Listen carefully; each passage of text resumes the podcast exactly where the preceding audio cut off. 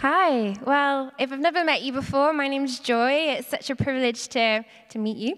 Um, for the past six months or so, God has been teaching me about forgiveness. Um, there was someone in my personal life who really hurt me, and I really struggled to let it go. And so when I got the title of the message today, I laughed because I'm going to be talking to you about the graceless son.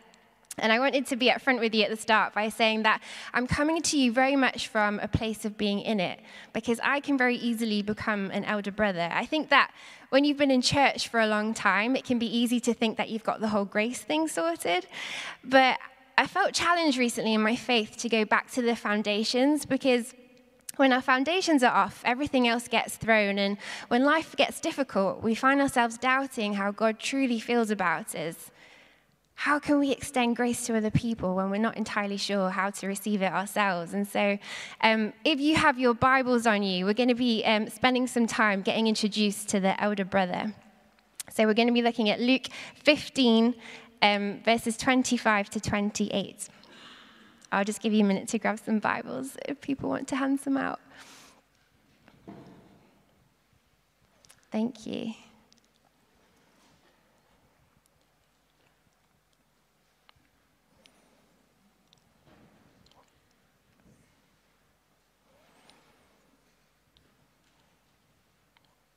It says this Now his oldest son was in the field, and as he came and drew near to the house, he heard music and dancing. And he called one of the servants and asked him what these things meant. And he said to him, Your brother has come, and your father has killed the fattened calf because he has received him back safe and sound. But he was angry and refused to go in. His father came out and entreated him, but he answered the father, Look, these many years I have served you. I have never disobeyed your command, yet you never gave me a young goat that I might celebrate with my friends. But when this son of yours came, who devoured your property with prostitutes, you killed the fattened calf for him. And he said to him, Son, you are always with me, and all that is mine is yours. I'm going to read that again. Son, you are always with me, and all that is mine is yours. It was fitting to celebrate and be glad, for this your brother was dead, and he is alive. He was lost, and he is found. I'm going to pray. God, thank you for grace.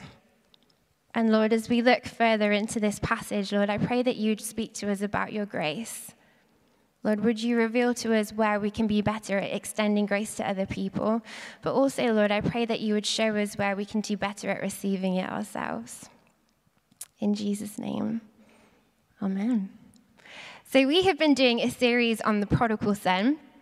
Um, and today I wanted to look at it from a slightly different angle. We're going to be focusing on the people that Jesus was speaking to because he wasn't speaking to the sinners or the prodigals, he was speaking to the religious elite, the people on the inside. I used to picture them sat around Jesus, really excited about this story of this father being reunited with his son, um, getting all emotional at this really lovely, sweet reunion. One Pharisee turns to the other and says, Wow, this is going to make great alpha content. But that's not quite the response that Jesus got. This parable was a scandal. It was one of the reasons that he would go on to be killed. He was redefining salvation as they knew it. There was this historical tension around Jesus between the elder brothers, which were the Pharisees and the religious elite, and the younger brothers, who were the prodigals and the sinners. We see this in example through the person of Zacchaeus. So I used to work in the crèche at church, and we used to sing a little poem about Zacchaeus, which I'm not going to sing, but it said, And Zacchaeus was a very little man, and a very little man was he. He climbed up through the sycamore tree for a savior he wanted to see. And I used to think he was adorable. I thought he was this really sweet, fuzzy little character. But I want to create a bit of a picture for you today that Zacchaeus was not adorable, okay? Don't be fooled by the fact that he was short. Zacchaeus was a tax collector. And tax collectors, um, you might think, the Bible places them often with sinners, and you might say, well, why is the Bible so harsh on people who work in finance? But um, if you are an accountant here or you work in, in the city with numbers, honestly, this isn't about you. tax collectors worked for Rome, and Rome was this um, violent state, and they would try and control people through having people who would betray the communities around them by stealing their stuff and giving um, most of it to Rome, but keeping 10% themselves. And Zacchaeus, it says that he wasn't just a tax collector, but that he was the chief tax collector, which meant that he had tax collectors upon tax collectors upon tax collectors working for him. He was a big deal. He was terrifying. We don't know in the scriptures, but I wonder what his interactions would have been like. Were people scared of him? Was he violent? Could you imagine walking down the street and you see him and you think, oh my gosh, what if, what if he wants to take things that belong to me? What if he wants to ruin my life because he has the opportunity to? Zacchaeus would have been hated. And then we meet him in the Bible in this moment where he hears of this guy called Jesus and he wants to see who he is. And so he climbs a tree. And I just picture the scene. I think there must have been so many people who deserved to be there so many um, religious leaders and cute Jewish families with their kids on their shoulders, getting a glimpse of the Savior who's coming to talk to them.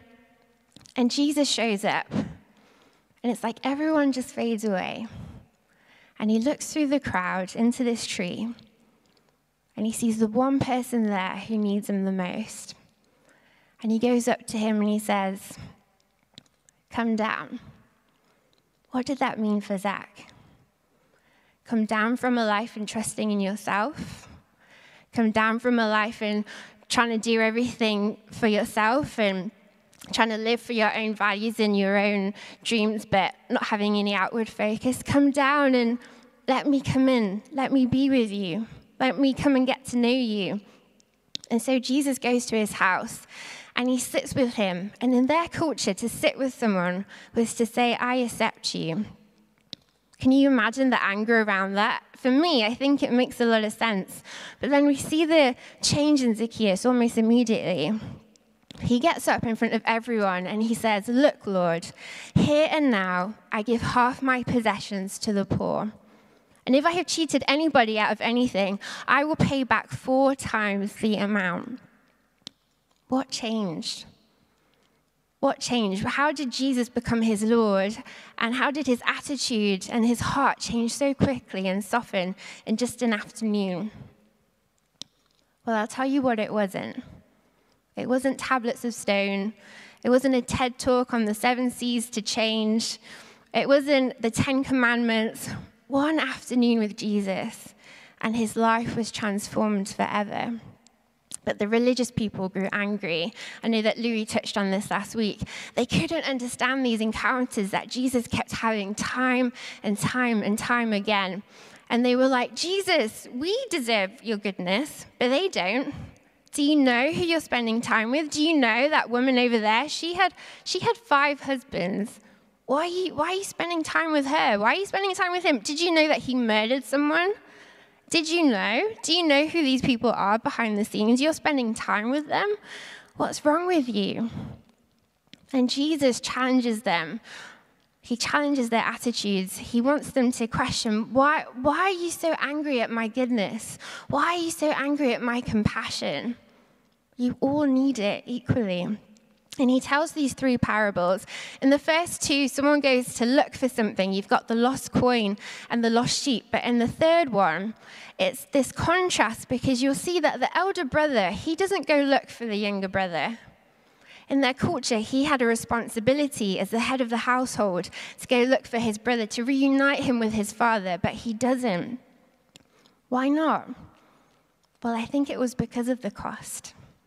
If he'd gone to find his brother, he would have had to share his resources with him, and he didn't want to pay the cost.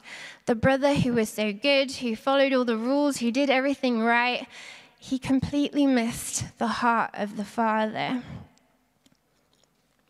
When I think about my friend who I struggled to forgive and why it cost me so much to do so, was that I didn't want him to get away with it. I think it hurt me so much and I went through such a difficult time with it. I thought, if I just let it go, then he just sails into the distance and everything's great. But for me, it, it, it hurt me. It cost me something. I don't want to bear the brunt of his sin, of his mistakes. And yet, when we look at Jesus, when we look at the way that he treats you and me, he is the true elder brother. He was willing to pay the ultimate cost so that you and I could come into relationship with him. The prodigal father, he was um, he wasn't in relationship with his elder brother because of the younger brother. He wanted to welcome him home that badly, it cost him his relationship with the elder brother. And for God, it cost him his relationship with Jesus. They were separated for the first time ever because that's how much they wanted to welcome us home. To say to us, Come down, let me in, let's do life together. And so we have the opportunity to extend grace to other people because of the incredible grace that has been extended to us. Grace sets us free in three ways. The first one is grace sets us free from fear based compliance. Elder brothers don't understand sonship. He says to his father, All these years I have been slaving for you. And I just think those words must have hurt the father so much. The father who was so good and so kind and who loved his sons with all his heart. And his son sees him as a master. It must have been such an insult, such a, a slap in the face. And yet, I see how it's easy to sink into that, to think, I need to be good in order to get love from the Father. I need to be good in order to come into your presence. I sometimes do this thing when I mess up where I can't talk to God for a certain amount of time because I feel like it's disrespectful. And God challenged me on it in terms of you never deserve you never deserve to spend time with me, but I'm here anyway. It's not about you. But sometimes it can feel so hard when we mess up and when we get things wrong we think if people only truly knew who we were behind the scenes, and yet God comes to us and He loves us anyway. He says, Son, you are always with me, and all that is mine is yours. And yet, how often do we think it's the other way around? How often we think that we have to give God all that we have and do everything that we have and serve as much as possible and be on every team. And God's like, I just love you. Can we just be together? Can I just spend time with you? You're not my slave, I'm your father. Number two, grace freezes from self righteousness. Elder brothers operate from a place of superiority. Um, he says to his father, This son of yours, there's this sense of, I don't even want to be connected to the family. He's your son, he's not my brother. Elder brothers refuse to acknowledge they're in the same family because they feel like they're too good for it. But as a result, elder brothers miss out on the banquet. You see, the father had put on this huge banquet, this the best food, the best wine, the best music, everyone is there. And yet the elder brother misses it because of his own self righteousness. And I was reflecting on sometimes we can have fallouts in church and we can think things like, well, I don't want to be at that event because, well, they're going to be there. Who do they think they are worshipping here? Do you, you know, after the way that they treated me? I, I don't want to be a part of that. And yet, church is God's great, great banquet. Church is God's blessing to us. Let's not miss out on what God has, has done for us and given us the opportunity to be a part of because of hurts within the context. And that doesn't mean that we don't hold people to accountability or we don't have discipline, but it does mean let's be the kinds of people who are willing to have short accounts. And then finally, grace freezes from separation. Elder brothers want the father's things, but they miss the father. It says he grew angry and he refused to go in. Elder brothers don't have very good prayer lives. They lose the awe and the intimacy and the delight. And I was thinking there's three types of conversations that we have in life. You've got business associate, which is goal orientated. You've got the friend who you share things with about your life. But then you've got the romantic partner. You tell them how incredible they are, how beautiful they are, and you just constantly are in awe of them. How are we spending time with God? What does it look like when we're spending time with Him? How do you talk to Him? Do you realize that we are all undeserving, and yet He invites us in anyway? The thing with this parable is that we get left on a bit of a cliffhanger. So we don't actually know what happens to the elder brother, whether he goes in or not. I think because Jesus was asking it as a question to the religious elite and to the Pharisees to say, What are you going to do with this? Are you going to come in or are you going to still rely on yourself? And um, that's the end of my talk.